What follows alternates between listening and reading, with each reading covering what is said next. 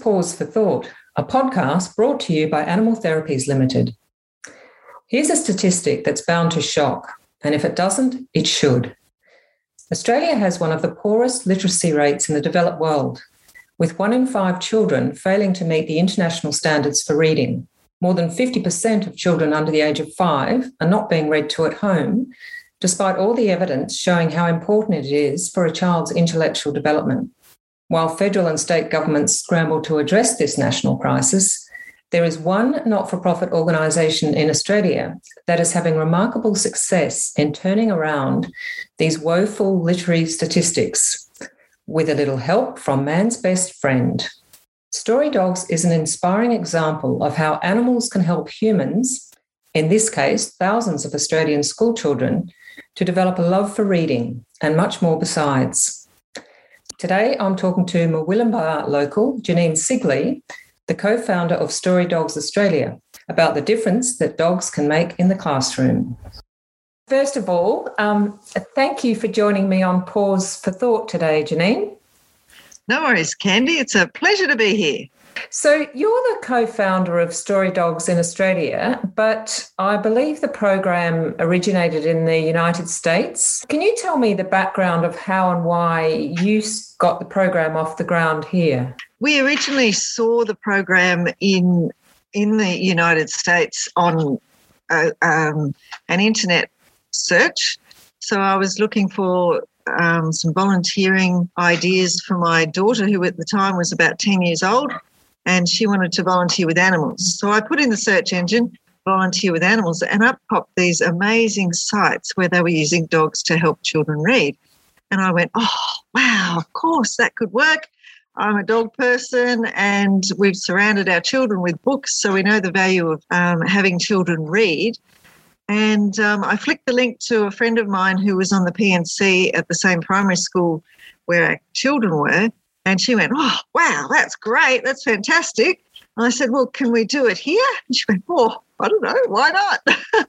so we contacted the um, READ program, Reading Education Assistance Dogs in Utah, and they were so helpful. They sent um, training materials, they got us off the ground essentially. But we took two years part time to, to get us off the ground. And then we approached the principal of the school where our children were at, at Murwillumbah East Primary School, and said to him, Hey, we've got this idea. We want to run, you know, dogs in, in classrooms and have dogs, children reading to dogs. And he went, Oh, you guys are crazy. That That's just a really crazy idea. But he knew that our commitment to the school from the PNC work we'd done and everything was really high. So he said, "Oh, look, ladies, just do what you want to do," sort of thing. He thought it was a little little itsy bitsy project that just would go away, and the teachers loved it. So we had three dogs in his school, and the teachers just loved it. And they said, "We want more dogs." And we went, "Oh, wow, okay." And so it's just sort of grown from there ever since. So this was back in 2009. So we're talking over 10 years now. Yes, yeah, that's right. Yep. And how many schools um, are you across Australia now, and how many children are you helping? Yeah, so we're in over 330 schools Australia wide, and we've got over, it's around about 530 dog teams in those schools. So we're helping 2,600 children every week become confident lifelong readers. It's wonderful. That's extraordinary. For people who, who don't know about Story Dogs, can you just explain how the concept works? Sure. So it's primarily a reading support program for primary school children. We target year two students and older. And what happens is the volunteer and their dog goes into school once a week and they see five students, the same five students each week. And the students come out of the classroom, which is a really important point because getting them out of the classroom and, and in a, a different environment is really important.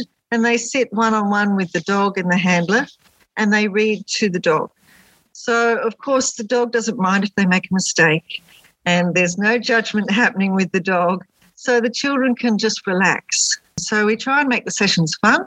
We train our volunteers so that they can just have the children relax and let's just have fun with a wonderful story. Get to the end of it. If the children don't know a word, we generally give them the word so that we can keep the flow going of the story because the story is why we read. So that's the really important part. And of course, the dog makes all the difference. How are the children selected? Who selects them, and on what basis are they selected? We have really strong partnerships with the schools that we work with, and the students are chosen by the classroom teacher.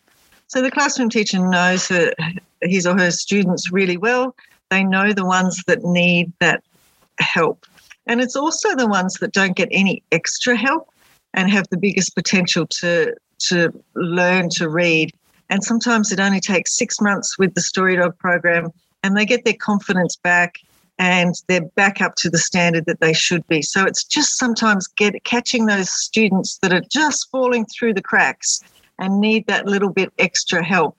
So it doesn't have to be the lowest readers. It's really sometimes we have students who are, you know, average to, to good readers, but their self confidence is so low that they won't read out loud and they, they're quite withdrawn. So they get chosen for the program and we work we can work on their self-confidence and their reading skills all in one place and by the end of half a term they're fluently reading and engaging in great conversation with us. And I imagine that in today's world where books are competing with screens, there's a widespread issue with literacy levels now. So, this program, I mean, a program like this is more important than ever. I agree totally. Because even though we are in a digital world, you still need to read the, the, the screens and the instructions and all those sorts of things. So, really giving children the ability to read is a lifelong skill, and it's um, we we we learn to read and then we read to learn. So it's really important that we know how to read for the rest of our education. What is it about dogs? Do dogs sense children who are perhaps need more help or are more vulnerable? Why why is it so successful with a dog? That's a good question. Dogs are amazing animals. So they they do know when a child needs just um, a warm, fuzzy head on their lap.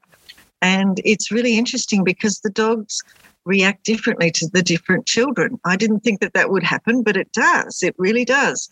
And just a child sitting there, just gently stroking the dog while they're reading, or while they're listening to a story, it just relaxes everything. So sometimes the dogs go to sleep, but that's all, all good because it's just, it's a wonderful, relaxing situation. So I think dogs are just perfect. They, they also have an expressive nature about themselves. So you know when a dog's happy, you know when a dog wants to be there. So it, it, it's a two way communication that really makes the reading sessions so special. I've had um, volunteers who have said, "Oh, look, I know all about reading groups and and doing, you know, reading with primary school kids. It's okay, you know, I don't need any training or anything like that. I've done it all before. Know what to do." And then they come back to me after their first story dog session and go, "Oh, wow, it was so different." It was really different. And the, the children's reactions and the children's wanting to be part of the program and part of the, the session was so different to just an adult coming and, and being there. So it makes a huge difference, the dog.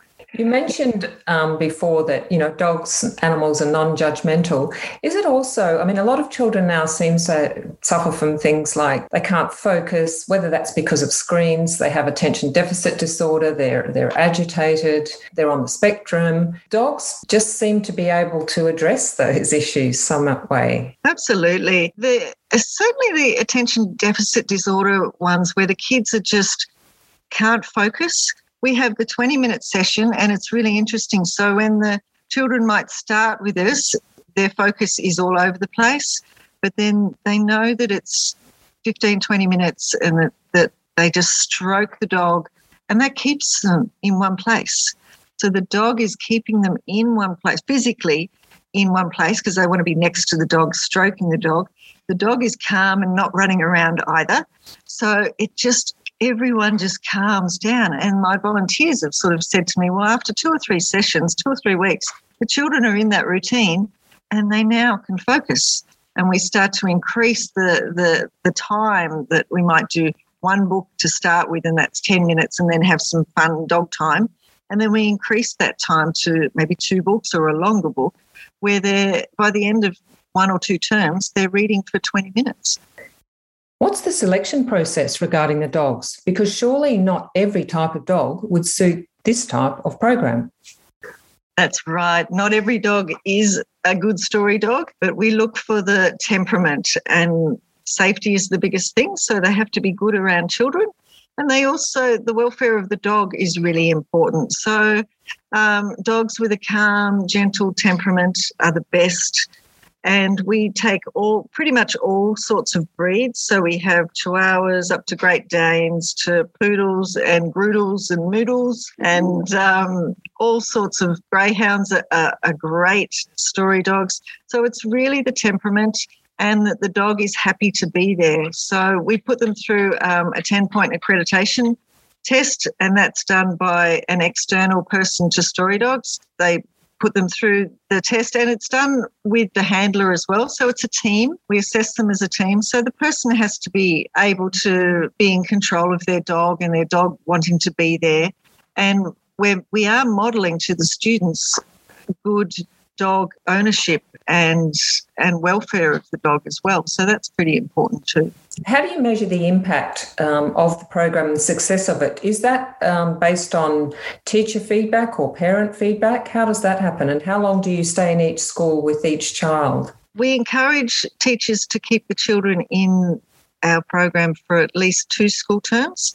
Lots of children stay for the whole year it really depends on their progress, and we liaise strongly with the teacher um, to work that out. Um, in terms of impact, yes, our volunteer feedback, our teacher feedback is generally how we we look at um, how successful the program is. We do take the children's reading levels when we when they start with the program and when they finish with the program. However, we're not the only input into their reading journey. So we can't take all the glory for, for their reading levels going up because the, the teacher's doing their job as well, giving them the skills. We're doing our job, having them in a relaxed environment where their self confidence can bloom. And we work together really, really well in that regard. So our volunteers aren't teachers and they don't do phonics with the kids and they don't do all your sight words or anything like that. They just have a fun story with the kids. So we work really well with the with the teachers because they do all the skills side of things. Um, so the biggest impact that I get the feedback from teachers over and over again is an increase in the children's self confidence, which then relates to a change in their attitude to reading. So if you have a child that wants to read, that puts their hand up and says, Pick me to read to story dogs, then you can do so much more with that child rather than a child that retreats into themselves and goes, No, reading's awful. I don't want to be involved. So if you've got a child that wants to learn and wants to be part of that, then you can do so much. And the teachers say that that attitude change is a huge, huge thing in young children. Well, you're talking about increasing a child's self esteem, their self confidence, their literacy levels, but also, um, and hopefully their behaviour in the classroom. But hopefully, you're um, fostering a lifelong love of reading. Absolutely, yes, yes. And it's so wonderful when we hear from volunteers and they walk into the school and a year five or six student comes up to them and says, Oh, remember me, remember me. I'm reading every day, or I'm now this, this, or this. And they're so proud of their achievements because of, of the fact that they can now read. So that's, it's just wonderful, yes. So, if someone is listening to this and has a dog that they believe would work well in the program and they want to get involved, what do they do? Do they contact Story Dogs or do they contact their school? Best to contact Story Dogs because we then um, can contact a school near them and we can start the process going. And it, it really depends on where they are um, we generally find the volunteers first and then see which school that they might be already associated with, or there's a school around the corner, and we then team them up with that school. Most schools want the program, so finding schools is generally not a big problem for us. Um, but finding volunteers, it, we also have a, a big demand for our program. So best to hop on our website and have a look at what's involved in being a volunteer and the commitment because you do need to have some time each week the kids come to expect it, and we we don't want to let the kids down because they so, they so love the program, and um, your you and your story dog become the superstars of the school. And so you need a couple of hours free each week, and a calm, gentle, obedient dog. And what's your web address, Janine? Uh, www.storydogs.org.au. Well, that's fantastic. Thank you so much for joining us on Pause for Thought today. It's a wonderful program on so many levels, and um, I wish you all the best for the future. Thank you, Candy. It was great to be here.